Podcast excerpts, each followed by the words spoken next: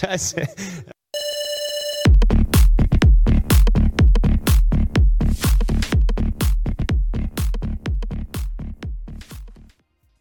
Pozdrav svima i dobrodošli u 28. epizodu podcasta Radio Miller. Prva epizoda koju snimamo u 2022. godini. Danas imam čast da ugostim Mihovla Topića, sportskog novinara sa Telesporta i sa tribine HR podcasta. Miho, hvala ti što se odazvao pozivu i dobrodošao. Hvala tebi na pozivu, drago mi je što smo se mogli tu naći. Evo, Uh, ispratio sam neke epizode, stvarno mi se sviđa šta radite, tako da, da sam se s guštom odazvao. Hvala puno. uh, evo, Bundesliga se nastavlja nakon te kratke zimske pauze za novogodišnje praznike, ovaj, a mi ćemo danas razgovarati uglavnom o taktičkim postavkama nekih Bundesligaša, jel? Uh, prvenstveno da vidimo kako to jel, igra Bayern sa Nagelsmanom, Borussia sa Rozeom i tako dalje. Ovaj, E, svi istinski zaljubljenici evo, u nogomet nekako vole da malo dublje uđu u, u tu u srž nogometne taktike, ali nekako dojma sam da dosta ljudi izbjegava takvo što i ono ponajviše nekako mislim radi toga što nedovoljno dobro, dobro poznaju ovaj pojmove i samu materiju pa čim počnu nešto ili čitati ili slušati ovaj postane im valjda dosadno i onda izbjegavaju da prate. Stoga me baš evo E, želja da bila da detaljno o taktici razgovaram baš s tobom, jer po meni si netko ovaj, ko na našim prostorima, tako da kažem, po najjednostavnije, a uz to i, i dosta kvalitetno, jako kvalitetno objašnjava šta taktička rješenja ovaj, trenerskih magova i klubova i šta ja znam. Pa evo, baš mi je drago da ćemo moći o tome sada malo detaljnije porazgovarati. Hvala ti na lijepim riječima. Ja bih samo želio dodati da dosta ljudi to i ne zanima to je ja. onako, to je ok, ono. E, jedan prijatelj, znam da bi volio ostati neimenovan, član je bio jednog podcasta i sad se oni nešto raspravili. Čovjek kaže, mrtvo ladna, to mene ne zanima, mene zanima kad neko nekom proda tunel, mene zanima kad neko nekoga dobro pregleda. To, to, to je ono što mene zanima. To je on stat 10 metara lijevo ili desno ok, priznajem, može biti važno, ne mora, mene ne zanima i vi pričajte tamo čemu želite, mene ostavite na Tako da puno ljudi se zapravo i tako funkcionira i to je po meni ne ok, nego to je, to je ta nekakva ljepota nogometa, da se nogomet može gledati toliko različiti način. Da, svakako. Ali ja sam baš dojma da isto dosta ljudi kad počneš o to nešto razgovarati o tome, pa onda ovaj, počneš spominjati to nešto malo dublje, onda kažem, ma daj, šta mi kompliciraš, ono, čemu sad vi to, ono, i, a kad malo dublje ono uđu, objasniš mu neke stvari da se počnu zanimati malo više oko toga, ono, tako da onaj, ne znam, ono, što kažeš, bogatstvo je razlika, super stvar. I, zato mi je drago to što si, kako si me predstavio, jer ja se upravo to trudim, objasniti neke komplicirane stvari koje su realno komplicirane, jer da nisu, bilo bi tako svejedno koji trener Bayern. Može biti Nagelsmann, može biti Kovač, može biti moja mater, tvoja, nije bitno, može biti bilo ko, da to nije važno. Važno je i često je presudno između uspjeha i, znaš, ono, imaš ok rezultat, a imaš uspjeh. E, ne možeš doći do uspjeha ako nemaš dobre igrače, ako nemaš dobru sportsku politiku, ali isto tako ne možeš doći ni do uspjeha ako nemaš taj faktor taktike, taj faktor optimizacije i svega toga. Zato mislim da je to dosta bitno objasniti i da je super ako se to može objasniti nekakvim jednostavnim riječima, jednostavnim usporedbama, ako se to može prenijeti na nekakav svakodnevni način. Da, i mislim da ti to baš dobro radiš, ono već od, od kako je telesporta baš pratim, ono od kako pišeš tamo i to mi je baš, dobro možeš ti nešto pojednostaviti, ali da to bude da si ovaj, kako bi rekao, previše izgubio na kvaliteti, ono, ali ti to nekako jednostavno objasniš, a da opet nije prejednostavno da, da ono izgubi... Ono, da, da, nego, da nije banalizira. Bana, e, upravo to, da, da. Ovaj, dobro, hajdemo onda, ako se slažeš da pričamo o tome, evo, kako, kako to igra Nagelsmann u Bayernu, ovaj, zapravo, uh, možda da nam evo za početak objasniš u biti Nagelsmana od, od, od početka njegove karijere, šta, je, ono, šta, šta to njega obilježava, kakav je on taj uh, neki taktički tip ovaj, i tako dalje. A gledaj, e, Nagelsmann i Bayern su ono, match made in heaven, znači sve je vodilo jedno prema drugome. On je i rođen tu blizu Minhena i, odrastao i kao navijač Bayerna, tako da i kad je bio još u, u Hoffenheimu, znalo se da će u jednom trenutku da će u jednom trenutku krenuti prema, prema Bayernu. Znamo da je on E, izdanak Ragnikove škole, da je vrlo mlad dobio, vrlo mlad je dobio šansu. Prvo je radio sa Tuhelom e, kao u Augsburgu kao njegov pomoćnik, kao jedan od ljudi koji je prerano prekinuo nogometnu karijeru i onda se posvetio pro scoutingu, a kasnije treniranju. U Hoffenheimu, ona, ona njegova prva sezona u Hoffenheimu ono je zapravo najbolji pokazatelj ko je i što je uh, Julian Nagelsmann. On je tada došao u izgubljenu situaciju. I trebalo je puno hrabrosti da se da dečku šansu u, u onoj situaciji. Jer Hoffenheim je bio u ispadanju. Znači Hoffenheim je bio u zoni ispadanja gdje je zapravo u drugi mjesec bi 80, barem 80% ljudi stavilo sve što imaju da će Hoffenheim ispasti. Jer držali su zadnje mjesto, nisu se mogli spojiti s bodovima. I on je došao ko neko koji je bio njihovo rješenje za iduću sezonu, ali eto, nemamo šta izgubiti, stavili smo njega. To je ona, ona njegova izjava, nogomet je 80% socijalni odnosi, znači nekakva hmm. socijalna inteligencija, a 20% taktika. On je iste momčad izvukao stvarno jedan maksimum. On je, on je s njima ostao u ligi, iduće e, godine se kvalificirao u Europu i pokazao je da zna, iako je u tom trenutku bio suludo mlad, 30, 20 koliko, 9 je imao. 28, 29, tako nešto. Da. Znači ono, to, je mojih godina sada. Znači ja imam sad toliko godina. E, u tim godinama je pokazao da je svjestan gdje je došao, da je svjestan da radi sa ljudima, da nije, nogomet nije samo ona ploča, pa ćemo mi naći savršeno rješenje, tri igrača tamo, dva tu, nešto što ih spaja i onda imamo, imamo rješenje. On je bio svjestan da radi sa živim bićima, našao je način kako ih motivira, našao je način kako iz njih izvući maksimum i bio je svjestan šta će se dogoditi ako oni ispadnu iz lige. Nije bilo ono, ha, nogomet se igra i sutra. E, ja osobno, ti navijaš za Bayern, pa je to drugačija stvar kad navijaš za Bayern, pa svake godine se boriš za naslov. I svake godine ti imperativ naslov. Puno klubova i puno navijačkih baza sebe tješi, a pa nije bitno, pa dogodine ćemo, uvijek je bitno. Svaka utakmica je bitna i uvijek je bitno. I to je, to je ono što je Nagelsmann pokazao u toj prvoj sezoni, jer realno nije bilo pritiska na njemu, mogao je čekat, mogao je malo kalkulirati i doći u situaciju da iduće sezone krene iz cvajte i nikomu ne bi ništa rekao. Ali on to nije želio dopustiti i odmah tu vidiš da je to jednostavno karakter za najveći klub. Imaš gro talentiranih trenera. Evo, recimo čovjek koji je sad e, pomoćnik e, Pepu Guardiola u City, Juan Malila.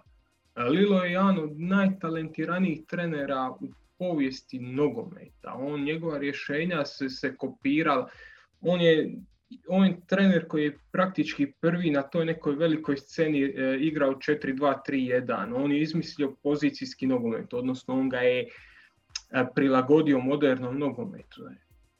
80% trenera danas koristi rješenja koje on koristi u, u krajem 80-ih, početkom 90-ih ali jednostavno nema taj karakter, nema tu, tu, tu sklopku za rad u najvećim klubovima. Nagelsmann to ima, pokazuje to i u Leipzigu i sad to mislim da pokazuje u Bayernu. On je jednostavno trener za, za baš najveće i najveće domete, a ovo sve pričam iz tog aspekta je li on spreman za Bayern u smislu, ne je li on zna nogomet za Bayern, nego mhm. je li spreman u glavi za takav sistem, za takav pritisak. I to želim reći, mislim da je, mislim da je to pokazao u prvoj sezoni u Hoffenheimu i da svača da se nogomet igra za pobjede, za bodove, a da je on tu da napravi tu, tu ključnu razliku, tih 20% koje on mora donijeti momčadi.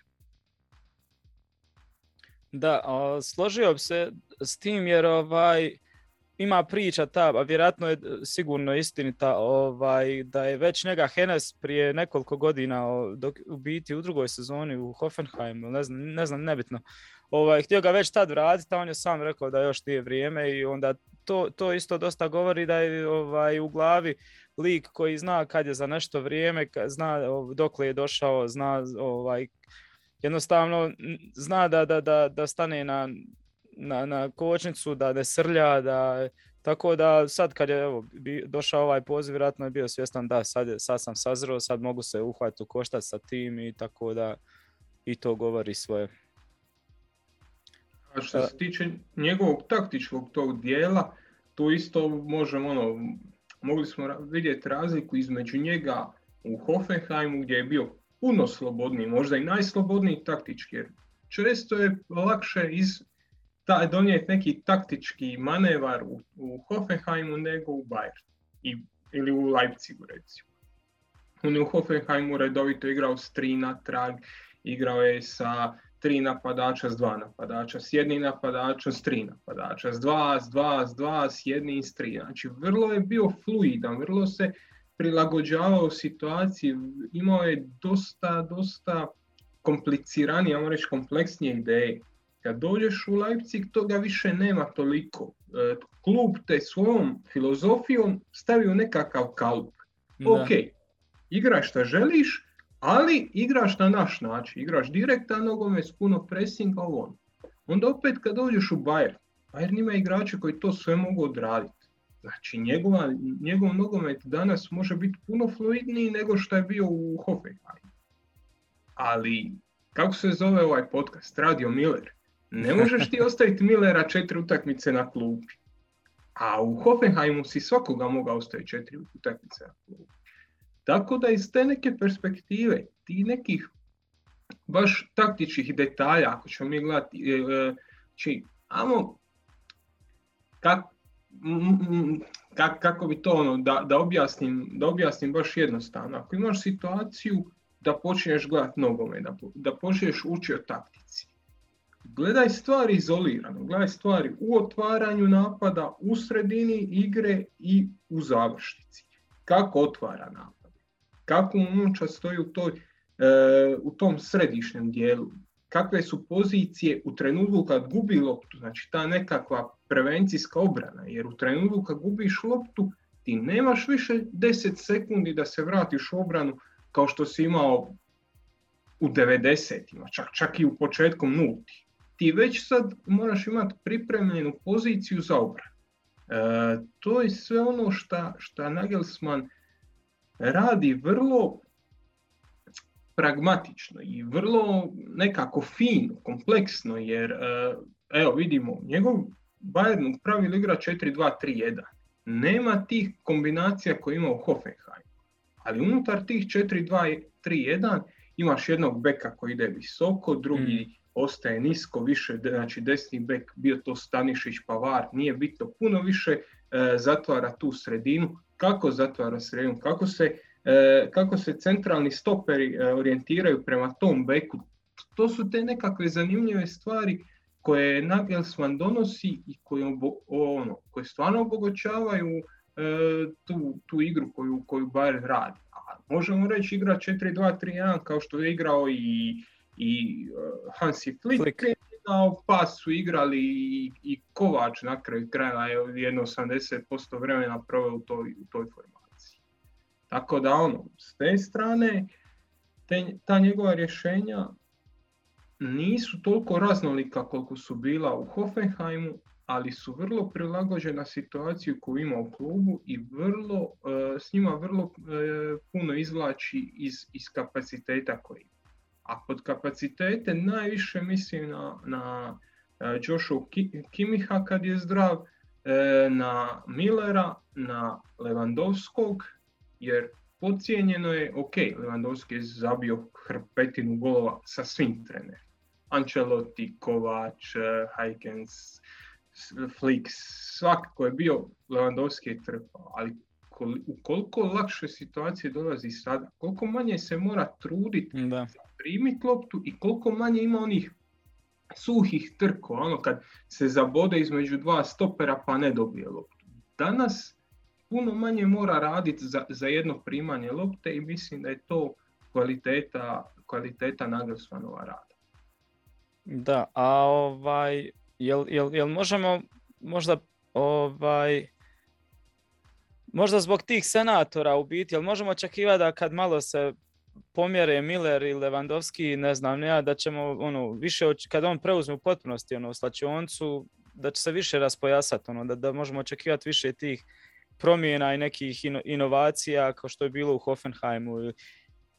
Jesu možda oni mu sad kočnica da je malo opreznije onaj, ušao s tim pa drži sličani sistem, jedino u biti jedina velika je promjena otvaranje sa tri da Davis ide gore, ovi ostanu sa tri i to je to ono. I, to I što je, je Sanea sredio ovaj, maksimalno. Uh, možda tu ima neku kočnicu da, ne, da, da, se plaši u startu odmah nešto pretjerano mijenjati jer je protiv Kelna je pokušao sa tri ovaj, izraz, ono, čista formacija bila sa tri, pa ovaj, nije baš dobro izgledalo u prvom poluvremenu, odmah se vratio.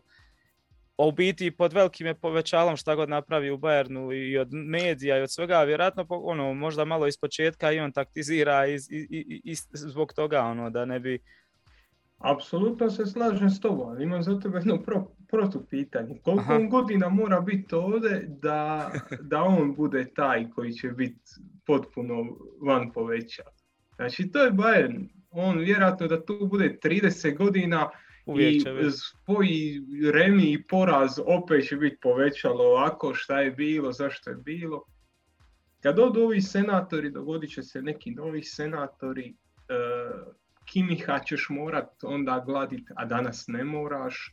E, mm. kad ode, ne znam, kad ode, bili su Ribery i Robben koji si morao o njima se brinut, pa je sad tu Lewandowski i Miller, pa će sutra biti, ne znam, Kimih ili, ili Sane.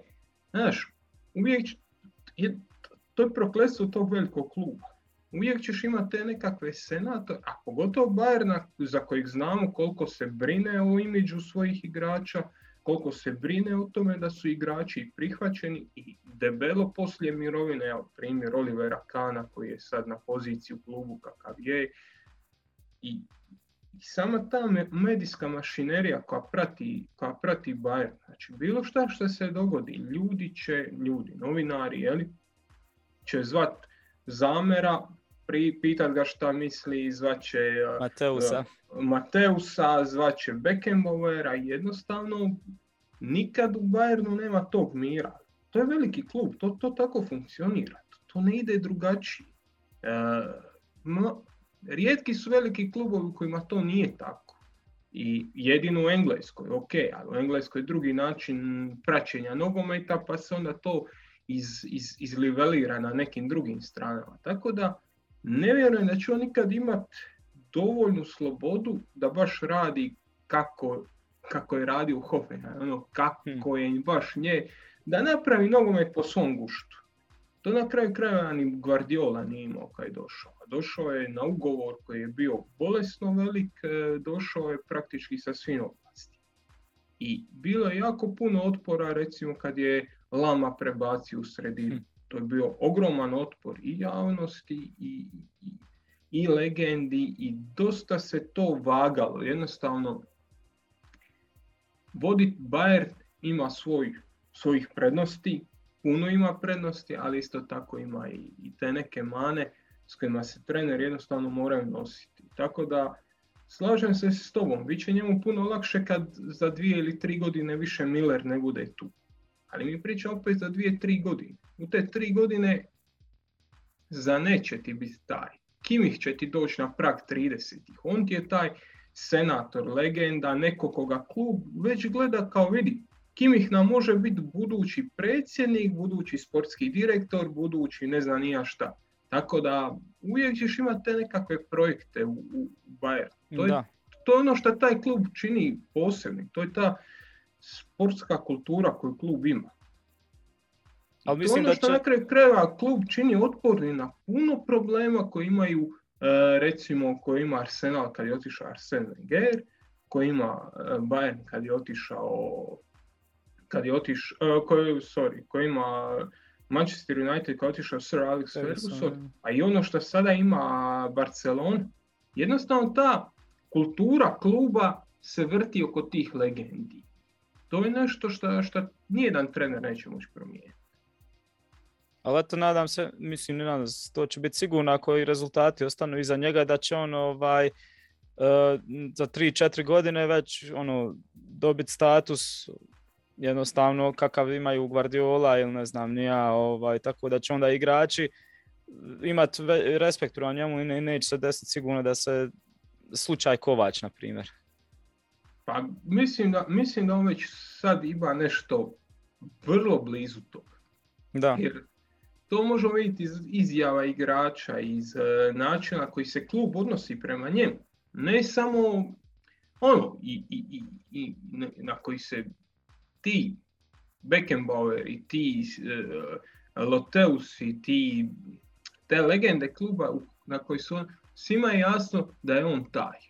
On je u sklopa najtalentiraniji njemački trener, on je daleko najveći nogometni nekakav projekt koji Njemačka ima i to se cijeni. I ima slobodu, i ima renome ako želiš. Koliko je tome pridonilo to što je on sa Leipzigom odigrao jako dobre sezone u Ligi prvaka? Pa naravno da je predonio. Znači, njegova Liga prvaka s Leipzigom, oni utakmice sa PSG-om, to je, to je dosta važno za, za, za stvaranje brenda. Znači za dokazivanje, ja sam tu, spreman sam, napravio sam to, to i to, to stoji iza mene. I svi znaju zapravo šta stoji iza, iza Nagelsmana i znaju da je on budućnost njemačkog nogometa. Da. I zato on već mislim da ima i čak i kod igrača, čak i kod ovih senatora, mislim da on ima jako dobar status. I tu opet vidimo, na kraju krajeva, svi igrači su sebični. Odnosno, koliko god, pogotovo na tom vrhunskom nivou, koliko god ti razgovaraš s tim igračima, shvatiš da je tu vrlo jedna, jedna vrlo tanka zajednička nit. Je, momčad, momčad, momčad. Svi žele igrati. Svi žele, svi žele biti dio momčadi, svi žele biti na terenu. I svi samo promatraju je li ovaj čovjek čini da je meni lakše na terenu. Je li mi on daje nekakva rješenja zbog kojih sam ja bolji?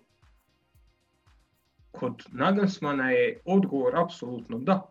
Jer on im daje u tom svom sistemu igre koji i dalje ostao 4-2-3-1 gdje si dao slobodu Milleru, gdje si dao slobodu Lewandowskom, gdje si dao slobodu Saneu, ali si im dao slobodu unutar nekakvih okvira. E, dao si im nekakve zadatke koji su dosta jasno izdefinirani, koji su dosta dobro uvježbani i kojima si očito uspio objasniti zašto su bitni. Jer to je to je ona stvar s kojom smo počeli, objasniti taktiku neku. E, imam dosta prijatelja koji rade i na visokom nivou nogometa, analitičari, treneri, ovo. Sve ti se svede na istu stvar. Koliko ti nekome možeš efikasno objasniti zašto je to bitno. Igrač će te poslušati, on kažeš trči tamo, on će trčati tamo.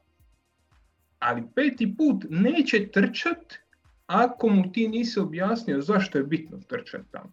I to je ono što Nagelsmana čini, ono kao on kaže, 80% socijalne vještine, 20% taktika. Znači 80% njegovog rada je uh, usmjereno u tome da on objasni Zaneu zašto Zane mora raditi to što radi. I ti kažeš, uh, probudio, probudio Leroy Zanea ja mislim da je Bayern u njemu dobio jako bitnog igrača, pogotovo za budućnost, ako ostane zdrav, ako ostane na ovom nivou. Ja mislim da čak ni Pep Guardiola nije uspio toliko lagano i efikasno objasniti za Neu šta treba raditi i zašto to treba raditi. Šta on dobiva osobno od toga, mm. a šta momčad dobija.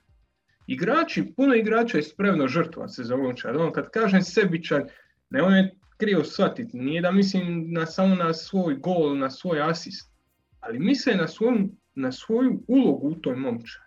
Ako ja tebi objasnim, ti moraš raditi to, to i to, jer je to važno zbog toga i toga, to mi niko drugi ne radi.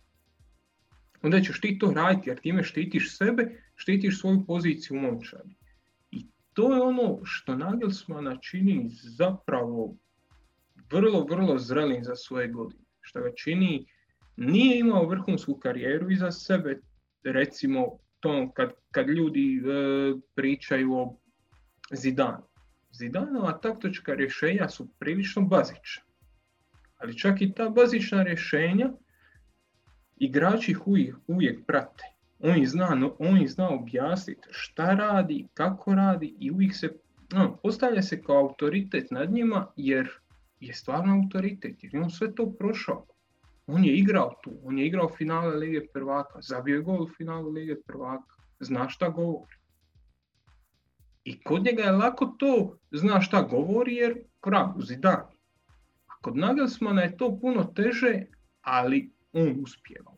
I to ono što Nagelsmana zapravo čini posebno. On uspije objasniti. Ja vjerujem da u Njemačkoj imaš još desetak trenera koji su tu negdje po znanju.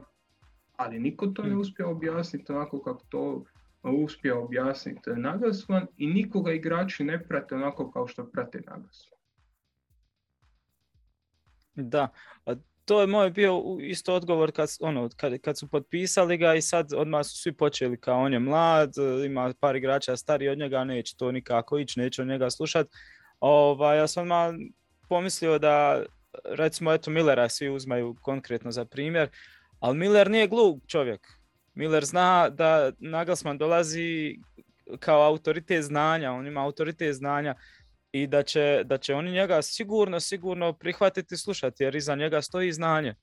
Tako da on, odmah sam znao da tu ne bi trebalo biti nekih problema, ono je sad naravno ako već krene nešto ovaj, previše što kažu basat, onda ok, ali to, to stoji iza njega i nema šta. Ovaj, e, sad, ok, da, neće, neće moći, već što smo rekli, kao u Hoffenheimu neke stvari raditi, ali taman isto ima neka paralela Flick i Nagelsmann. Ovaj, ja često volim reći da, mi je, da nam je bilo Nagelsmana u onoj tekmi protiv PSG-a, kad bi on napravio neku prilagodbu koju je Flick bio ovaj, zadr do kraja pa nije ništa htio nego idemo svoje i on, e, tu vidim neki ovaj, još dodatni uh, veliki, veliki plus i očekujem ga sad u takvim tekmama kad bude nešto ovaj, trebalo se prilagoditi, da, će se tu dobiti jako, jako puno, a ne da si sad tu, ne znam, kao, eto, Flick konkretno. Nije, nije, nikad nije želio odustati od onog svoga, ideš maksimalno, ali ne može to uvijek ići.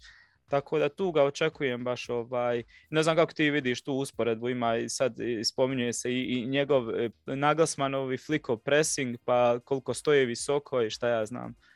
Odbrana. Pa tu se slažem s tobom, mislim da je Flick e, preporodio tu momča, da je vratio ono kad pričam taj identitet kluba, šta znači Bayern, pa ono kad se dogodila ona smjena Kovač na Flick, pa kad su igrači, ono, Miller konkretno, ali ostali igrači govori, da, ovo je Bayern.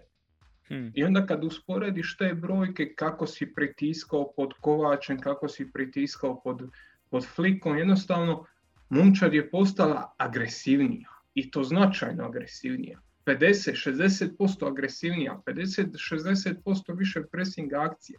Jer to je Bayern. To je ta kultura momčadi tebi je predsjednik Uli Henes, uh, uh, Rumeninge, Beckenbauer, Oliver Kahn, to su pobjednici. Da. I to se širi, se širi se prema dolje. Ne možeš ti ko Bayer čekat nešto. Ti moraš ići agresiju. Kovačka je izgubio taj edge, on je zapravo izgubio i slačionicu, a onda je izgubio i potporu gore i to ti se raspada. Fliku se nikad to nije dogodilo. Slažem se, Flik je imao puno manje prilagodbi nego što je morao imati. Kod Flika mm. si sve zna unaprijed. I to funkcionira ili ne funkcionira. I stvarno se slažem s tobom u potpunosti. Naglasmanova ogromna vrijednost je što zna tu balansirati stvari. Što zna zadržati taj edge, što zna zadržati taj, taj pritisak, ali s druge strane, ako se dogodi situacija da Bayern mora preći u tri natrag i da mora zatvarati zadnjeg veznog za, sa dva igrača, a ne sa jednim, on će to promijeniti. I promijenit će na licu mjesta i to je ono, kad pričam koliko si ta rješenja unutar igre, koliko su ti dobro uigrana, zašto taj igrač trči gore desno i zašto trči stoti put ako mu to kažeš, ako mu znaš kvalitetno objasniti, ako mu znaš, ako ga znaš naučiti da čita situaciju, znači on sam zna procijeniti. Trčim gore, ostajem tu, trčim na, na kraću distancu i u tim velikim utakmicama, što kažeš, dođe ti PŽ, ti dođe dva puta godišnje ili tri puta godišnje ako ćeš igrati to finale. Nemaš ti toliko puno velikih utakmica ako si Bayern. E, u, tim, u tih par velikih utakmica bitno je znati se prilagoditi, bitno je znati izvući izvući tih jedan ili dva posto akcija koje, koje inače ne možeš sa to nekom svojom taktikom koja je kod Flika to si dobro, dobro ovaj ustvrdio. On je jednostavno često bio tvrdoglav, odnosno sirov u tom prihvaćanju. Isključivo jedna stvar, jedan način i ako funkcionira, funkcionira, ako ne funkcionira onda su problemi. Tako da iz te, iz te perspektive mislim da je, da je Nagelsmann puno, ajmo reći, talentiraniji trener. Da puno lakše reagira unutar momčadi, unutar utakmice, jer već unutar momčadi ima već spremljene dovoljno rješenja za prihod. Na kraju krajeva, opet ćemo se vratiti na taj njegov Leipzig i tu njegovu epizodu u Europi. Koliko je tu samo prilagodbama Sabicer na krilu, Sabicer na deseci, Sabicer na šestici, Sabicer samo što nije brani. Ali u svakom konkretnom trenutku dobiva nešto konkretno s tim. Kod Flika to nije bilo. Kod Flika je bilo svi gore i zdravo. Zato je i zapelo i u transferima, jer je on točno znao uh, kakve ljude želi i treba još da bi taj sistem mogao držati koji će biti takvi da ovaj da će ispuniti to samo to što on želi i, i, i to je to jednostavno. On je želio nastaviti tako igrati i već je par igrača snimio koji bi upotpunili to njegovo još donijeli ovaj neki napredak i on bi momčad kompletno tako sagradio i to bi bilo to. I onda se desi jednostavno jedan PSG kad 30 e, šansi zapucaš i to ti je to, ali nešto si trebao, mogao, mogao prilagoditi i to je moglo, moglo otići na drugu stranu, ali džaba je. E, tome, ja se najviše tome radujem sa Nagelsmanom, a i naravno jer je Wunderkind ono, trenerski. Uh, ne znam, evo spominjao sam baš sa, sa, sa Ivkovićem kad smo pričali što se tiče te odbrane ovaj, i sad se zna desiti evo da izađu previše visoko i olako budu iskontrirani. a sad spominje se Hernandez 80 miliona, tu je Upamecano 40 miliona, Zule, možda Rediger dođe. Šta će on u biti napraviti sa, sa, sa, tim da se to možda ne dešava ili ne znam, kako ti vidiš, da, šta riješiti u toj Bayernovoj odbrani, eto, na koju se sad jedino još gleda da je sad to kao neki problemčić možda? A gle, veliki problem u svemu tome je to gdje stoji, gdje je njihova početna pozicija. Uh, ispada se, slažem se s tom da to je daleko najveći problem i flikove i sad ove kategorije. Jednostavno, ako stojiš toliko visoko, a moraš stajati, hmm. događaju se ti problemi u zadnjoj liniji. mislim da je njemu i dalje najveći problem što je jako malo utakmica odigrao sa Kimihom i Goreckom u sredini terena. Kimih i Gorecka u paru toj obrani daju veliku sigurnost. Znači, e, Gorecka je sposoban dobivati zračne duele, čistiti te lopte, skidati te prve lopte, a Kimih je nevjerojatno kvaliteta igrač u čitanju prostora, u traženju tih drugih lopti, u zatvaranju e, prostora, usmjeravanju suparničke, suparničke igre. Jer ovo kao rekao si, ok, Bayer ima četvoricu natrag, jedan ode odmah visoko, znači Davis ode, visoko i tebi ostaju tri zapravo igrača. Ako ti u sredini imaš Musijalu recimo, normalno da je ta, da je ta obrana izložena. Ako nemaš Gorecku i, i, i Kimiha, to je ogroman problem. I sad kad vraćaš film unatrag, najveći, najveća greška, odnosno ajde, ajde da se ispravi, najveći problem, jer nije greška, uh, Tiago Alcantara je sam želio otići. Da. Ali koliko ti je bitna ta jedna figura, koliko je to krucijalno, jer imao si njega i njega se u svakom trenutku mogao staviti u taj centralni dio i onda imaš, imaš situaciju da Kimiha možeš vratiti na desnog beka. Često puta ti je to, evo sad je igrao Stanišić neko vrijeme, vidiš čim se vrati Pavar, to više nije to. Stanišić ne igra, on jednostavno, ok, to igrač, daleko od toga, ali nema, nema, nema ono što Bayern traži. Nije, nije ona top klas kvaliteta i čim se Pavar vratio, uh, Pavar kad se vratio, Stanišić je završio na klupi. Ti na velikim utakmicama si osuđen isključivo na Pavar.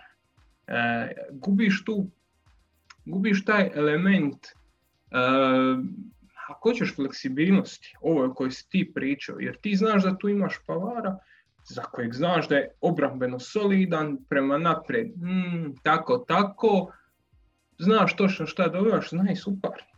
Zna i suparnik da ćeš ti podignuti jednog beka i ne možeš ga iznenaditi s desne strane. Nemaš s kim, a da imaš Alcantaru, stavit ćeš njega u sredinu terena, pa ćeš onda možda s Kimihom iznenaditi e, desno. jednostavno mislim da, da, da, da nedostaje ta, ta još jedna opcija na zadnje veznom, da nedostaje taj jedan igrač, točno onaj kojeg su imali u Tiago Alcantari. Da je on otišao za premalo novaca, prejednostavno, sve kužim, želio je samo otići, zasitio se i nekakvih e, zasitio se i nekakvih odnosa u klubu i, i lige i života.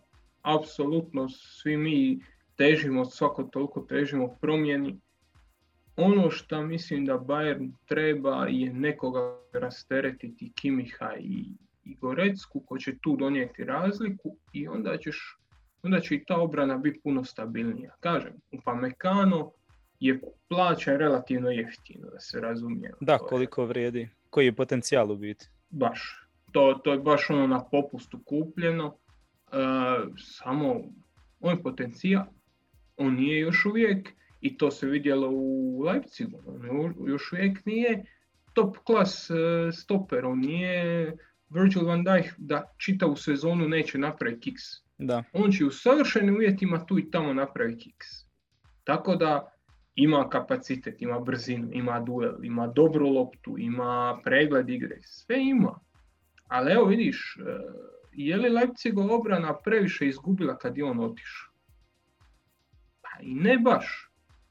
Znaš, odličan igrač, ali tu i tamo će napraviti grešku, tako da ono, i tu treba nekako sazrijevanje i njegovo doći, njegova prilagodba na novi klub, na nove uvjete i na nove standarde kojima se gleda. Jer u Bayernu nije dovoljno napraviti tri vrhunska poteza da svi kažu wow, on može. Pa naravno da može, igra u Bayernu. Svi znamo da može.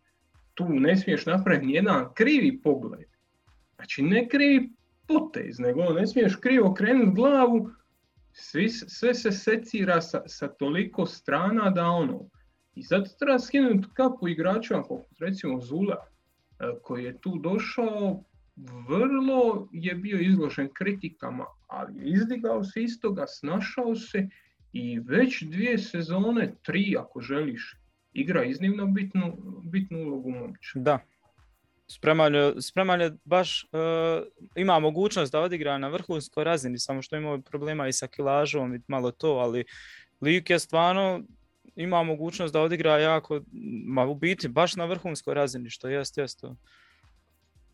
A, samo sam htio još da, da, da, da se nadovežem da je problem malo ove sezone i to što uh, Davis je puno kao krilo gore, puno više i dalje ide i više provodi vremena i fale neke njegove obrambene akcije kad, je, kad već nitko nije mogao stići protivničkog igrača od prošle sezone, kad je on to sve svojim suludim sprintavima stizao i znao dosta, dosta preseći tih lopti i dosta puta suparnika zaustaviti.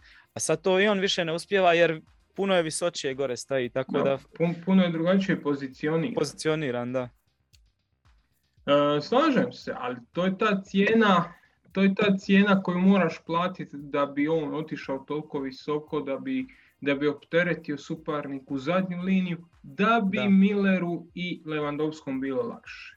Jer ako je nisko, onda nemaš tog koji razlači obranu gore, koji, koji fiksira suparničkog e, desnog beka, onda to mora raditi recimo za ne, onda za ne ne može u, u sredinu. u sredini raditi kaos, onda je automatski ovoj dvojici puno teže. I ono kad smo rekli na početku, Lewandowski je zabijao kod svakog trenera. Jup, e, Ancelotti, Kovač, sve, sve, tik, tik, tik, tik, sve, sve u redu.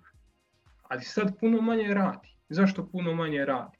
Jer je Davis gore. Ako je Davis gore, naravno da će ti nekad, da će ti nekad biti problem u toj zadnjoj liniji teško ćeš stići, e, ne možeš, ne možeš, e, ne nemaš igrača koji to može pokriti na, na čistu brzinu, to što si rekao, ono, sprint suludi, čovjek ono sprinta ko, ko, ko jamajkanski sprinter dolazi, stiže, kupi lopt.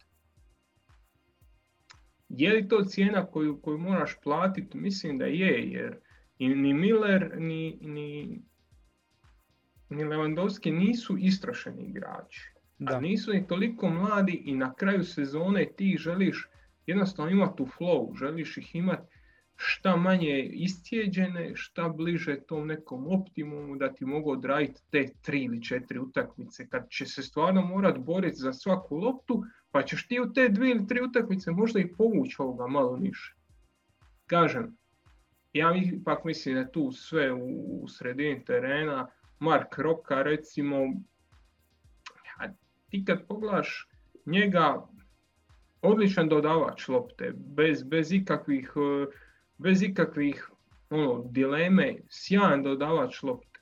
On ima 40% duela. 43% duela na tlu, zračne duele praktički ne ulazi u njih. Hm. Igra. Znači, ok, nije odigra sad 10 utakmica, odigra je 3-4 utakmice koliko već, ali tu ti a da ti je Gorecka tu koji te duele odnosi, koji u, u zraku nevjerojatno kvalitet, onda je već druga stvar. Onda je već i obrani puno, puno lakše nego, nego ovako. Pa dobro, da, ovaj, s obzirom da nema u biti Tolisoje na odlasku, nije se od njega dobilo praktički ništa, Roka isto tako, Kjuson je već rashodovan, ono, koga Bayern treba dovesti u biti, ne šta, ko, ko, bi bio ovaj, taj neki fit koji bi to donio što fali? Uh, gle, mislim da Sabicer, pogotovo za tu prvu ruku uh, i za taj uh, sistem igre koji, koji se, koji koji Nagelsmann traži, mislim da će Sabicer biti kvalitetno rješenje. Nije se još uvijek nametnuo, Znamo da je, da je i pod ozljedama i koliko nove sezone ima desetak utakmica. Od prve minute, ako se ne varam, samo dvije utakmice u prvenstvu. Jedna ili dvije, da. Znači, to je vrlo malo. Znamo koliko je bio bitan u, u koliko je bio bitan u Leipzigu i kažem, te njegove kvalitete, disciplina, mogućnost da, da pokriva prostor, to je, to je nešto što možeš e, za prvu ruku koga kupiti. A realno igrač tih kvaliteta je vrlo, vrlo ga je teško naći na tržištu. Jer mi i dalje pričamo o nekoga ko će zamijeniti e, Kimiha i, i, i ovoga i Gorecku. Znači pričamo o trećem igraču u tom, u tom e, krugu sad. Ovako na pamet ha gle, možda nekakav Možda nekakav Thomas Part iz Arsenala, ali opet, koliko će on novaca koštati? Jako puno, tako da ono. E, jednostavno mislim da će se i Musiala razvijati i da će Musiala uzimati te minute i da će Sabicer kvalitetno moći odgovoriti tome, pa onda da će na temelju toga Bayer tražiti rješenja in-house. Iako rekao se odlično, Toliso nije dao ono što je trebao dati, od njega se nije dobilo gotovo ništa. E, ovaj što, što je otišao u Veneciju, još veća šteta. Da. Tako da, te, teško je naći takvog igrača i to je nezahvalno, jer ti znaš da ćeš sa Kimihom i, i ako Bayern igra 50 utakmica godišnje u svim natjecanjima, ajmo reći 50 do 60. Njih dvojica će zajedno odigrati 35 utakmica. Tebi treba neko ko će pokrit taj ostatak. Znači, nije baš, nije baš lako naći takvog igrača da bude dovoljno kvalitetan. Gorecka je zapravo bio taj igrač. Taj neko koji je došao iz drugog plana pa se nametnuo pa je postao nezamjenjiv. Da. A on je došao za odigrati 20 utakmica po sezoni. Jer ako ova dvojica zajedno igraju u 35 utakmica, jedan od njih dvojice će igrati još u desetak, znači ono, pokriće zajedno, iza njih dvojice će ostati 25 utakmica. To treba neko pokriti. Ko? I problem je veliki, zato što, što se u, u, malim utakmicama u kojima se nije smjelo primijetiti da nedostaje Kimih primijetilo se za sad. Tako da je veliki problem. A gle, Kimih je jednostavno takav igrač. Kimih je igrač čiji, čiji su kapaciteti fizički ogromni i koji u ovom trenutku jedan od tri najbolja zadnja vezna na svijetu.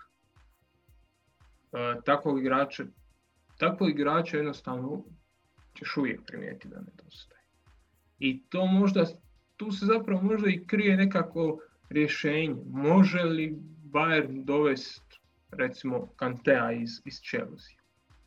Aj teško i njegova plaća je tamo velika na kraju kraja pogledaj koliko se United muči sa, sa, sa, skupljanjem ta dva zadnja veza.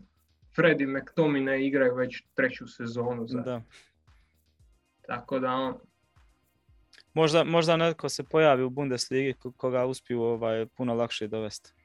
Apsolutno, to je, to je najizglednija, najizglednija ova, kako se zove, najizglednije rješenje uz ponavljam taj dodatak da je Kimih suludo dobar igrač kojeg suludo je teško zamijeniti Ma da, u startu. Da. Tako da... Sve ukupno i sa onakvim pobjedničkim mentalitetom i karakter i sve. Ovaj, ostane još problem ti, taj, te odbrane ovaj, tog Hernandeza koji je 80 miliona u kojeg ja vjerujem i stvarno mislim da samo treba dobiti kontinuitet i problem Pavara koji je rekao da će još malo igrati beka i da se nada da će dobiti ovaj, priliku na štoperu. E sad, i postoji potpis, mogućnost potpisa Ridigera besplatno na ljeto. E sad, u, u tom cjelokupnom miksu ja ne znam šta se može očekivati. Ovaj, neki tvoj komentar, šta misliš? To su te politike. Pavar želi igra stopera. Njegovo je da igra stopera. To što niko nema igra beka. To je ono što smo rekli. Igrači su nisu oni sebični da njih, njih nije briga za ništa. Oni jednostavno znaju šta njima odgovara i šta bi oni voljeli.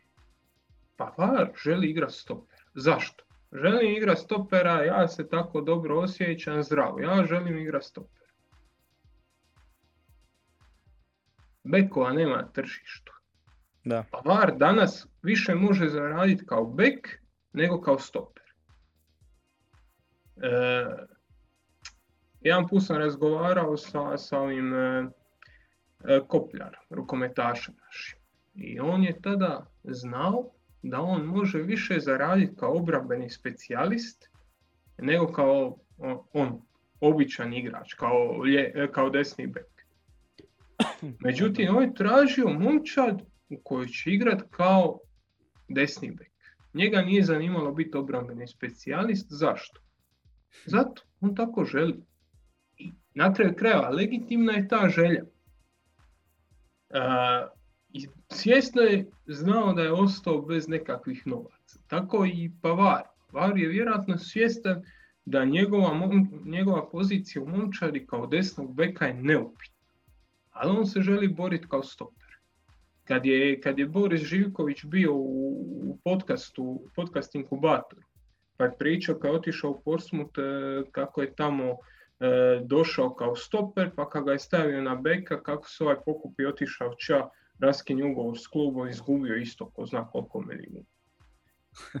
Zašto?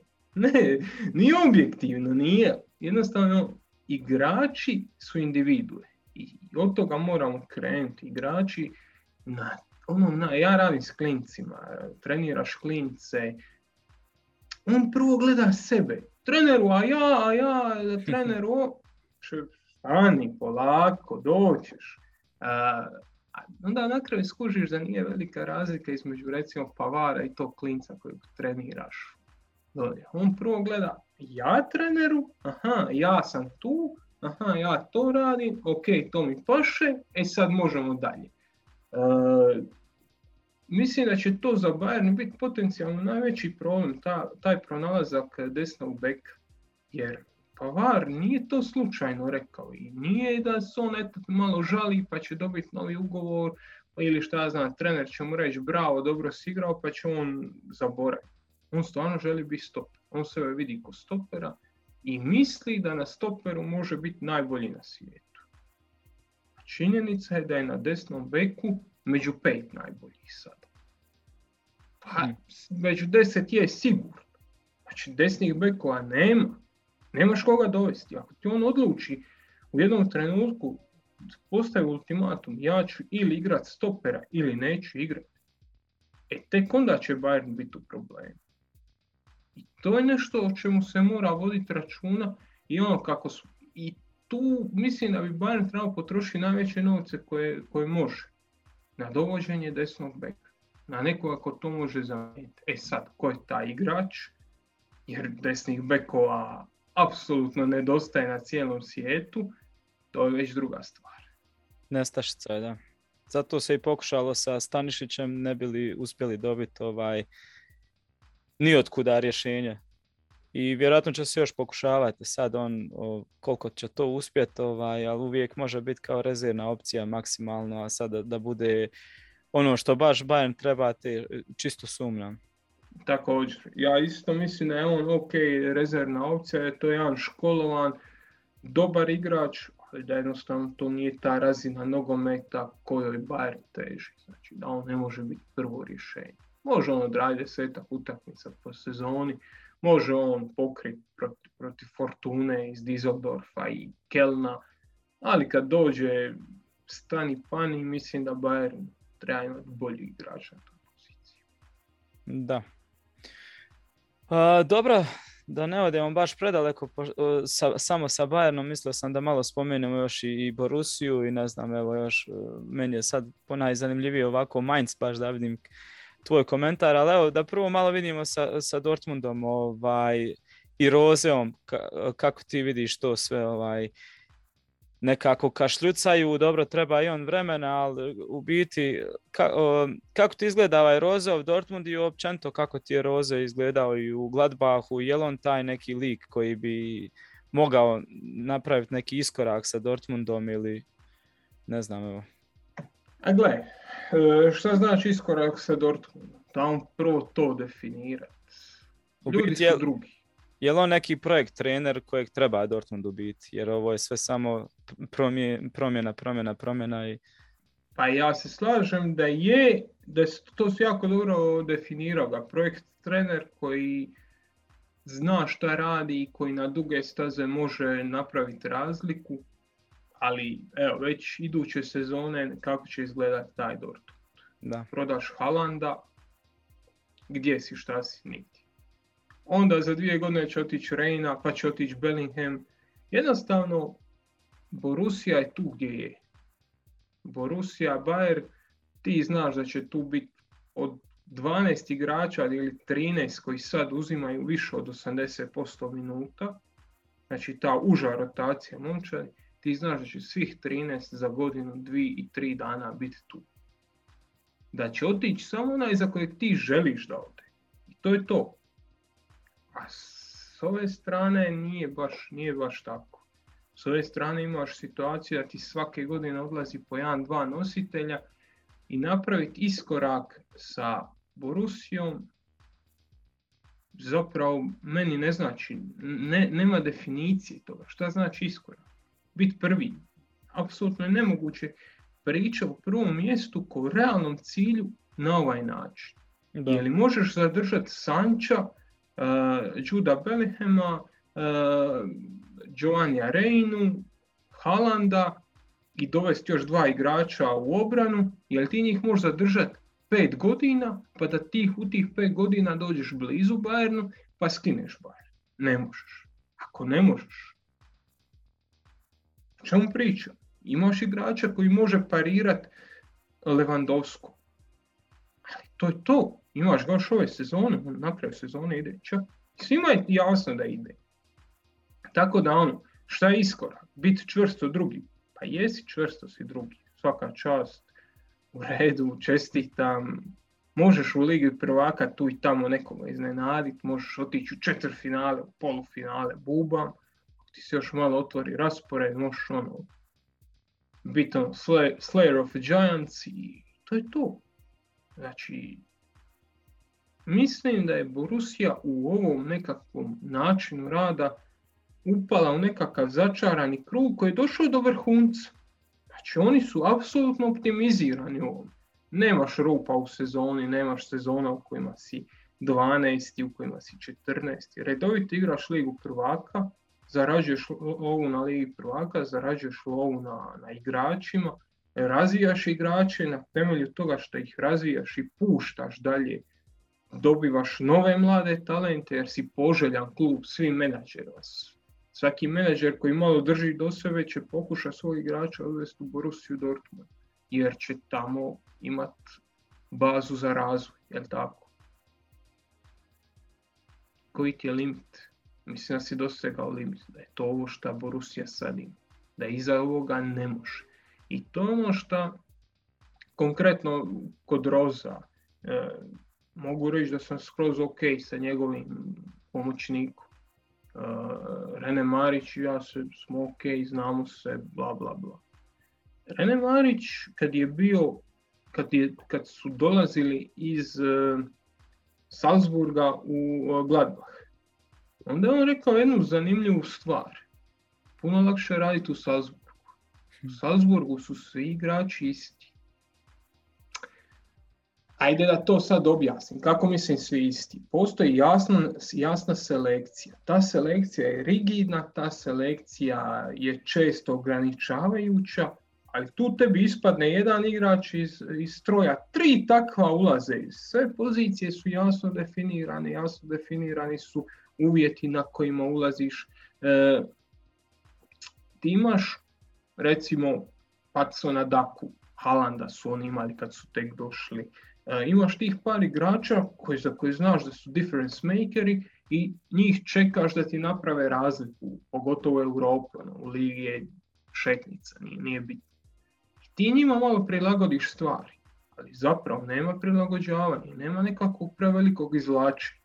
I onda dođeš u Borussiju Gladbach gdje već, ej, tu i ti moraš prilagoditi svoju metodologiju, tu se i ti moraš prilagoditi e, u smislu moraš izvući od ovog igrača nešto od ovog. Puno je, puno je raspršenije sve. U, u Salzburgu, na kraju krajeva i u Leipzigu, to je vrlo koncentrirano. Imaš okvire koji ti ne daju da ti sad puno iskačeš iz njih, ti okviri te ograničavaju, ali unutar tih okvira ti je metodološki vrlo jednostavan put. E, u Borussia Dortmund je taj put još i kompliciraniji nego u Gladbachu. Jer ti imaš igrače koji su talentirani, koji su vrhunski, koji su ovo, koji su ovo. Ti moraš razvijati ovoga, ti moraš razvijati onoga, a opet morati igrati, uh, htio sam reći Miller, Hummels, morati igrati ovaj, morati igrati ovaj. Ti dođeš u jednom trenutku da si u nekakvom začaranom krugu, da ti zapravo razvijaš igrače za nekog drugog bez, bez te ključnog, tog ključnog faktora uspjeha u sadašnjosti. Tu je onda trenerima dosta teško. Ja mislim da, da je ovaj uh, Rozo nekakav cilj igrati taj romb u sredini, da je cilj uh, igrati s dva napadača, ok, jedan od ta dva napadača može biti čak i Royce, čekaj, gdje ćeš onda sa, sa Rein? Ništa, ajmo ponovno. Ajde igrat ćemo sa 4-2-3-1, Reina će onda na desno krilo, Haaland u napad, je, ali onda imamo sad problem u bazi tog veznog reda. Jednostavno, previše tih projekata koje, koje moraš ispoštovati, a, a nisu svi projekti onakvi kakvi su bili u Salzburgu, onda je sve, da sve ide u istom smjeru. Da. I mislim da je to najveći problem koji Borussia ima. Ti kad pogledaš 38 bodova, ako se ne varam, imaju e, čvrsto drugo mjesto, šta, šta sami zbog sebe, šta zbog manjka kvalitete kod ostalih, jer evo, e, kad pogledaš Leipzig je ono, zamalo nije ispa iz lige, deseto mjesto drži, e, Frankfurt, Leverkusen, svi imaju neke svoje probleme, Borussia je tu u dobroj poziciji. I sad ne možemo reći da Roze ne, ne radi kvalitetan posao. Ali nije to to vjerojatno ni što on želi. Mm. I jednostavno imam osjećaj da je rezultat bolji nego dojam. I kad se dogodi da Haaland izostane kao što je izostao nekoliko utakmica, onda ti, onda ti problemi dolaze malo i na naplatu. Jer gubiš tu, tu ekstremnu kvalitetu da ti, ono, da ti neko da ti neko rješava utakmice. U biti to, ja sam isto nekoliko puta do sad govorio da u biti živcira me što je Borussia postala taj klub koji te talente dovodi i bave se samo preprodajom. Mislim, najniže, najobičnije rečeno, malo i bez veze. Ali u takvoj postavci stvari ono ne možeš napast Bayern, ne možeš napraviti iskorak u Ligi prvaka, jer upravo što si rekao, to je pro, ono, znaš bit će sezonu dvije i moraš ga tu staviti i on već odlazi. Da li će oni, ne znam, rasprodat Holanda, uh, Bellinghama, koji još ima od tih, i ovaj napraviti neki rez, ok, sad više ne, dolazim, ne, do, ne dovodimo takve projekte, nego tu je Roze koji je u, Borus, u Mönchengladbachu pokazao da zna napraviti sistem, ali, ali, ali od igrača kakve on treba za taj sistem, igrača koji su radnici, ajmo reći, i na takav jedan način pokušati napraviti iskorak u biti. Po meni, po meni šteta mi je za klub poput Borusije koji ima takav potencijal, toliki stadion, toliku fan bazu, simpatični su, ono, uvijek su klub koji ako net, netko i ne navija za njih direktno, ali u, nekim, u većini slučajeva kad igraju neut, protiv neutralnog nekog preklonit će se njima, simpatični su, ne znam, po meni baš to me šivcira zašto ko, ili se plaše već tih financijskih problema koje, koje su imali godinama unatrag, pa ono, hajmo mi sad prodat da, da je, ono, da, da je blagajna sigurna, hajmo, o, zašto ne naprave više taj rez i sad stabilan klub, evo Roze, je on taj projekt trener, hajmo sad napraviti nešto, ono, neki, taj, eto, rekao sam iskorak, ne znam. Po meni mislim da imaju šansu da, ono, igraju četiri finale Lige prvaka često, da, da budu tu blizu Bajerna skroz, jer ono, da se ne dešavaju razlike po ne znam koliko bodova i evo sad zadnji koliko der klasikera već, ono, otprilike se zna kako će završiti ne znam, to, to me pomalo nervira ovaj. Pardon. Također, mene ista stvar, jer ono, jednostavno kažem, mislim da da je ovaj model došao do vrhunca, svaki idući model je jasno prilično riskantna stvar. Da, i to. Znači, ok, ti ćeš sad proda Holanda, Bellinghama i Reinu i sad ćeš ti dovesti tri ili četiri ova, iskusne igrače. Na Krameru, na Bellinghamu mjesto ćeš dovesti Kramera, pa ćeš dovesti, ne znam. A oni su pokušavali, ako se sjećaš, Andras Šurle je ono, kad je doveden, Šurlet za 30 milijuna eura je bio njima ono iz Wolfsburga, ako se ne varam. Da. Kad je došao je bio njihovo najveće pojačanje, najskup, najskuplje pojačanje, pa nisu dobili ništa. Jednostavno, možda je njihov, možda je ovo stvarno njihov maksimum. I možda je bolje ovo uh, dugoročno drugo mjesto, nego kratkoročni neki pokušaj napada na prvo gdje opet znaš da nisi, da nisi tu. Tebi treba premium talent. Premium talent mogu dobiti samo ako obećaju da će u jednom trenutku ga pustiti. Obećaju, prešutno obećanje. Ono što se podrazumijeva, je li tako? Znači Bellingham je došao tu sa svojih 17 godina, imajući u vidu da će on već tamo, ako sve bude u redu, sa 22 igrat ponovo u Premier. Uh, je li to dobro? Mislim da nije. Je li Borussia više dobiva sa Christopherom Kramerom nego sa Bellinghamom kad se to pogleda dugoročno i to koliko će utakmicu odigrati jedan i drugi i koliko će novaca dobiti sve. Nisam, nisam siguran da bi više dobio sa Kramerom nego, nego s njim. Rozeu bi vjerojatno bilo lakše, ali ne, ne znam, stvarno, stvarno nisam pametan. Iskreno ja navijam za Borusiju, to je moj omiljeni njemački klub još od kad sam dobio dres, kad sam bio dijete, tako da to mene muči puno više nego što muči tebe. Ali i dalje nisam došao do, do, do, ono, do nekakvog e, e, do nekakvog iole ne, ne, stvarno ne znam, ne znam koje je rješenje. Jer kažem, e, evo, da, da koliko Kramer ima godina. Puno. Evo, 30. Znači, ajmo reći da ti dovedeš Kramera u ovom trenutku i Bellingham. Zato sam i naveo primjer, zato sam i htio izgoogla da budem točan. Njih obojica zapravo ima još 3 do 4 godine. Ne možeš, ni, nije ni Kramer igrač na kojeg ćeš ti graditi idući 10 godina. Ti dalje imaš te 3 godine. 4. Isto ti je, praktički ti je isto ulažeš u Bellinghama ili u Kramera. Kad Kramer ode č, ide u penziju, a kad Bellingham ode č, ide u Chelsea za 70 milijuna eura. I ti se resetiraš. A ti bi se svakako resetirao. Evo se imaš Vicel. Vicel je 3 ili 4 godine bio vrhunski. Bio ono šta, šta, šta Borussia treba. Evo i sad krpa stopera, krpa tamo, krpa vamo. Ali njegova fizička moć nakon ozljede je pala i on je već lagano igrač na zalasu. Ti kad gledaš Vicela, on je tu još sezonu, dvije. U jednoj utakmici protiv Paris Saint-Germaina, ko ti donosi veću razliku, Vicel ili, ili uh, Bellingham? Pa Vicel, vrlo vjerojatno. Ali dugoročno te tri godine, četiri, nije neka razlika Bellingham ili, ili, ili Vica.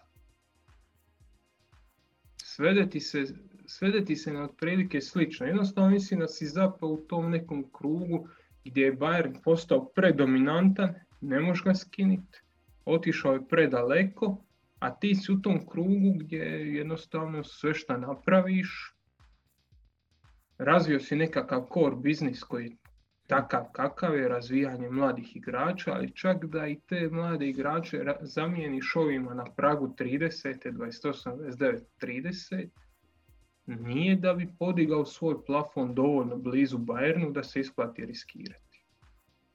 Pa dobro, da, ali to opet mislim da postoje neki između igrači ovaj, koji bi ne znam, neki emboloj možda ili takvo nešto s kojima bi Roze mogao napraviti kroz dvije, tri godine neko finale, polufinale možda Lige prvaka, ali u tom nekom odnosu da se zna da su tu kao za Borusiju, a ne da su tu da se sutra prodaju, ne znam. I da su igrači s kojima on može ovaj biti im šef u biti, ono, u pravom smislu riječi. Nekako vjerujem u to. Slažem se s tom i vjerojatno postoji samo dugo, dugo se razmišljao i kažem, ne vjerujem ni da ti radi tu, da će ti donijeti na tri ili četiri godine, ne vjerujem da će ti donijeti puno više nego evo ovaj Malen što su ga doveli iz, iz Nizozemske. Jednostavno zapeo si, zapeo si protiv suparnika koji je predobar. To je jednostavno tako. To je ono što Borussia je ima osjećaj da su najprije oni u klubu to prihvatili i da je to isto dio problema. Svjesni smo koliko je Bayern dobar. Mi igramo svoju igru, Bayern igra svoju i svi zadovoljni na kraju.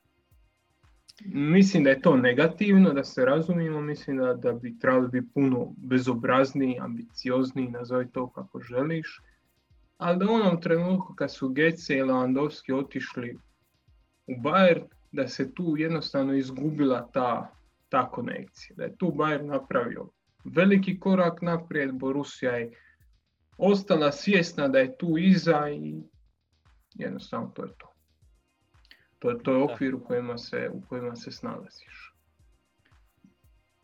Dobro, o, jedno zanimljivo pitanje koje me baš interesuje. Šta misliš, e, zašto, šta se je desilo sa Jesse Maršem? Zašto on nije uspio u Leipzigu? A tako smo svi se nadali, očekivali da će to biti ono, strašna stvar, jer sve što, što je radio u, u Salzburgu, još sad na, na većem nivou, ono, ja sam baš očekivao da će to biti ono, ekipa, fantazija za uživanje i, i, i, ne vjerujem, ne mogu još uvijek da, da, da se pomirim s tim da, da, da, da ga nisu još istrpili pa taman i, i, i da se boje za opstanak ovaj, nekako pa prebrzo mi je potrošen. Meni se čini da je tu bio jednostavan sukob s nekim igračem. Hm. Jer to što kažeš, toliko brzo je... Kad je zadnji put Leipzig dao otkaz treneru? Ja se zapravo ne mogu sjetiti. Upravo to sad, sad vrtim kroz glavu, mislim da uopće nije dao otkaz treneru. Nek su samo rošade bile neke uvjetovane drugim stvarima, da. E, na kraju krajeva Hasan Hutel bi dobio otkaz da nije sam otišao. Ali i dalje sam otišao. E, on je dobio otkaz iz razloga koji ja ne mogu drugačije sebe opisati nego kao sukob s igračima. E, bili su nekakvi intervjui ovi neimenovanih izvora o, o metodama rada. O, to je se isto nastaje na ono što je, što je Rene Marić rekao, kad je rekao, vidi, jedno je raditi u Salzburgu gdje su ti svi mladi klinci, 17, 18, 19, 20 godina, gdje svi gledaju na isti način, gdje su svi, znači, slični su jedan drugom ko, ko ja i jajtu. Doslovno, ti izvučeš jednog od tamo, on je spreman odgovoriti, svi znaju unaprijed zahtjeve, svi znaju unaprijed stil igre, ti izvučeš jednog iz mase, baciš unutra, to štima. Ovdje ipak prvo zamijenio si zamijenio si Nagelsmann, o kojem smo pričali jedno pola sata i gdje je zaključak da je on jedan nevjerovatno inteligentan lik koji izvlači iz igrača maksimum, koji razvija odnos s igračima i sad, ako si došao umjesto takvog umjesto takvog trenera, i ako si malo tvrd, ako si malo, ako uđeš u nekakav sukob, jednostavno uspomena na ovog bivšeg trenera ovome otežava rad. Jer s ovim se ima vrhunski odnos, znači Nagelsmann mi je bio top, od mene izvlačio maksimum, znam je sve savršeno objasniti, da ja skužim zašto ovo, zašto ono, kako, kako igram u obrani, kako igram u napadu. I sad je došao ovaj, ne zna ništa, ne zna mi normalno objasniti, viče na mene, e, psuje u slačionici, baca boce, e, meni se to ne sviđa. Meni se, iz moje perspektive, teško da mi možemo znati šta se dogodilo, ali jednostavno mislim da se dogodilo taj nekakav sukob unutar slačionice koji je onda upravo odlučila prerezati.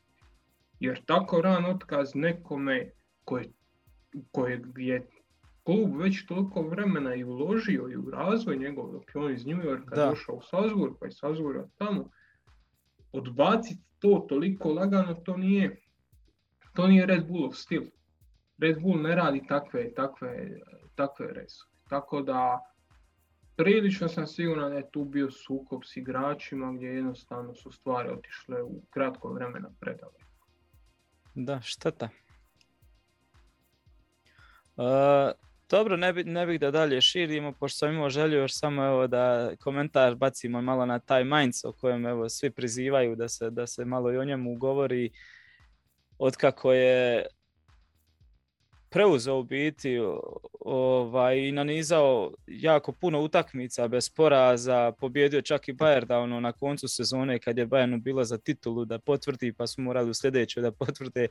I onda je u novoj sezoni nastavio jako dobro ovaj, i vidio sam, ne znam ko je ono baš spominjao isto u jednom podcastu da je u nekim statističkim ovaj, stupcima našli su se čak u vrhu uz najbolje klubove svijeta poput, poput e, liste stvorenih šansi, ja mislim da su ono prvi bili Liverpool i Bayern, tako nešto, u, u, top 10 se našao i Mainz, ono, jer ljudi očito iz svih mogućnosti pokušavaju ono, da šutiraju po golu ili tako nešto čak kad aut izvode gore blizu protivničkog gola, ovaj, primjetno je baš da žele da ga izvedu na taj način da što prije iz, iz toga uspiju stvoriti šansu, ono, šutirati prema golu ili tako nešto. Pa ne znam evo koliko si pratio tog Svensona o, kojem su, o kojemu se sada naveliko govori, šta bi on to bio, šta je taj Svensson? A Bo Svensson je još jedan iz, iz game likova iz eh, Red Bullova. Red Bulla, da. Da, i to je, to je taj način, to je taj Ragnikov nogomet. E, direktan, direktna igra, e, znači oni imaju 13-14 udaraca po, po, po ovome, po, po utakmici, šta je ono suludo puno, primaju prilično malo golova, mislim da imaju treću najbolju, treću najbolju obranu. Uh, kad im pogledaš poslije lopte, nije to nešto puno. Oni imaju 40 5% lopta. Oni su doli u donjoj polovici, u donjoj polovici doli kod Herte i, i Union Berlina. Po posjedu, da. Jednostavno, direktan nogomet. Osvojili smo loptu, idemo ravno, razrađeno. Znači, to nije ono, idemo ravno pa ćemo mi sad na pamet. Ne, to, to je prepoznavanje situacije. To su drugačiji treninzi u odnosu na one koje rade Nagelsmann, u odnosu na one koje rade Pep Guardiola, na kraju kraja to se kod Klopa najbolje moglo vidjeti koliko je Klopu trebalo u, u Liverpoolu da, da napravi taj switch nekakav između tog, te metodike rada koju ima u, u Borusiji mm i tog pressing nogometa i da dođe u ovaj sad, u ovu sad fazu e, koju ima u Liverpoolu gdje je ono, njegov asistent Pep Linders jedan od najbitnijih faktora jer je jednostavno promijenio tu, tu metodiku rada. E, Bo, e, znači, on je, on je e, čovjek iz, iz, iz tog, ajmo reći, inkubatora, to jednostavno moramo nazvati tako, iz, iz inkubatora Red Bull Salzburga, Red Bull Leipziga i Salzburga, jeli, gdje jednostavno nogomet gledaš na, na jedan specifičan način. Bo Svensson je bio u uh, Lieferingu i u 19 uh, ekipi Salzburga, e, prije nego što je bio u Mainzu, znači prije je bio u juniorima Mainza trenirao, pa otišao tamo. Ovo što kaže, što bacanje auta, bacaš auto da zabiješ gol iz auta. Ne da nešto malo tamo sačuvaš loptu pa resetiraš napad pa dođeš na suprotno krivo. Ne, bacaš loptu da zabiješ gol. To je nešto što Liefering e, radi, naj... Liefering je druga momčad e, Red Bull Salzburga, momčad koja igra u drugoj e, austrijskoj ligi, oni to radi najbolje na svijetu.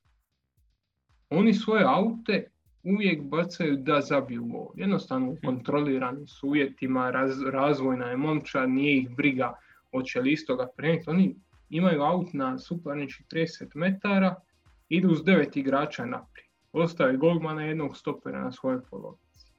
Znači doslovno simuliraju korner, istoga imaju brza izvođenja, imaju, imaju različite stvari i onda to e, kad, kad pogledamo kako to izgleda, Bo Svensson to slično radi unutar igre. E, razvija model igre u kojem se igra direktno, u kojem igrač kad primi loptu čita. Aha, imam bližu, imam pritisak s te strane, ima igrača koji mi bježi na onu stranu, igram dijagonalu ili odlaže na stranu pa, pa, pa odigravam e, sa strane. Ako sam odigrao na stranu, ulazim tu u pressing. Jednostavno sve, sve je podređeno time da imaš čim veću frekvenciju akcija. Se igramo dum dum nogomet, gore dolje, gore dolje i to je nevjerojatno zabavno za gledati. Da. To je ono, to je bolesno zabavno za gledati, to je, to je baš, to je momčad za koji ćeš kupiti ulaznicu. Nemaš tu, ne znam, realno nemaš tu ne znam kakvog talenta. Ti kad pogledaš njihovu momčad... Malte ne nikakvog. Burkarc neki potencijal možda, ali to je sve... Hm. To, a baš to, to je meh. Imaš Stefana Bela 30 i kusur godina koji je standardni stoper. Pa vjerujem da u, u rijetko koje momčadi lige bi mogao igrati. Ali oni igraju ti svoji 3-5-2 gdje je ta njegova sposobnost da on kao desni stoper odlazi široko, zatvara široko, kad primi loptu daje svom beku i napada prostor kraj beka i realno igra tu samo radi toga. Samo zato što, što ima tu naviku igri da je direktan, da je, da je mobilan, da nije klasični stoper. I zbog takvih stvari se isplati gledati te momčade. Znači, gledat ćeš Leeds, gledat ćeš, uh, gledat ćeš uh, Mainz. To su momčadi koji ćeš gledati puno prije nego nekakav PSG ili Barcelona danas, koja će stvarno, ok, dobit će utakmicu ili nešto, i zapravo nema šta vidjeti. A ove momčadi ti garantiraju spektakl, one ne igraju do sada. I to je ono, to je... Ne znam, ja, ja, ja se odmah smijem kad, kad pričam takvim ljudima, meni je to, meni je to toliko zabavno, meni je to tako drago gledat, ta nekakva ideja u igri, to nešto, a i divlje, i nije bitno, ono, nije bitno da se tebi neko voli, neko voli smireniju igru, uh, više dodavanja, neko voli tako direktnije, neko voli, nije bitno šta voliš, ali bitno je kad prepoznaš momčad da ona zna šta ona želi. Mm. A ne da se stvari događaju, eto, jer se događaju. Jer imamo kvalitetu pa ćemo mi nekoga dobiti. To nije smisao nogometa. Manjci smisao nogometa. To je da ti sa jednom limitiranom momčadi igraš. Igraš nogomet koji ima smisla, igraš nogomet s kojim možeš dobiti Bayern tu i tamo. To je ono što se isplati. Da. Nadam se da će biti malo još više takvih ekipa. Ovaj. A, i šteta što, je, što nije Marš uspio napraviti baš svoje tako da bi Bundesligi bilo baš ludnica sa, sa, sa tim ovaj, i, i plus Seoan u Leverkusenu.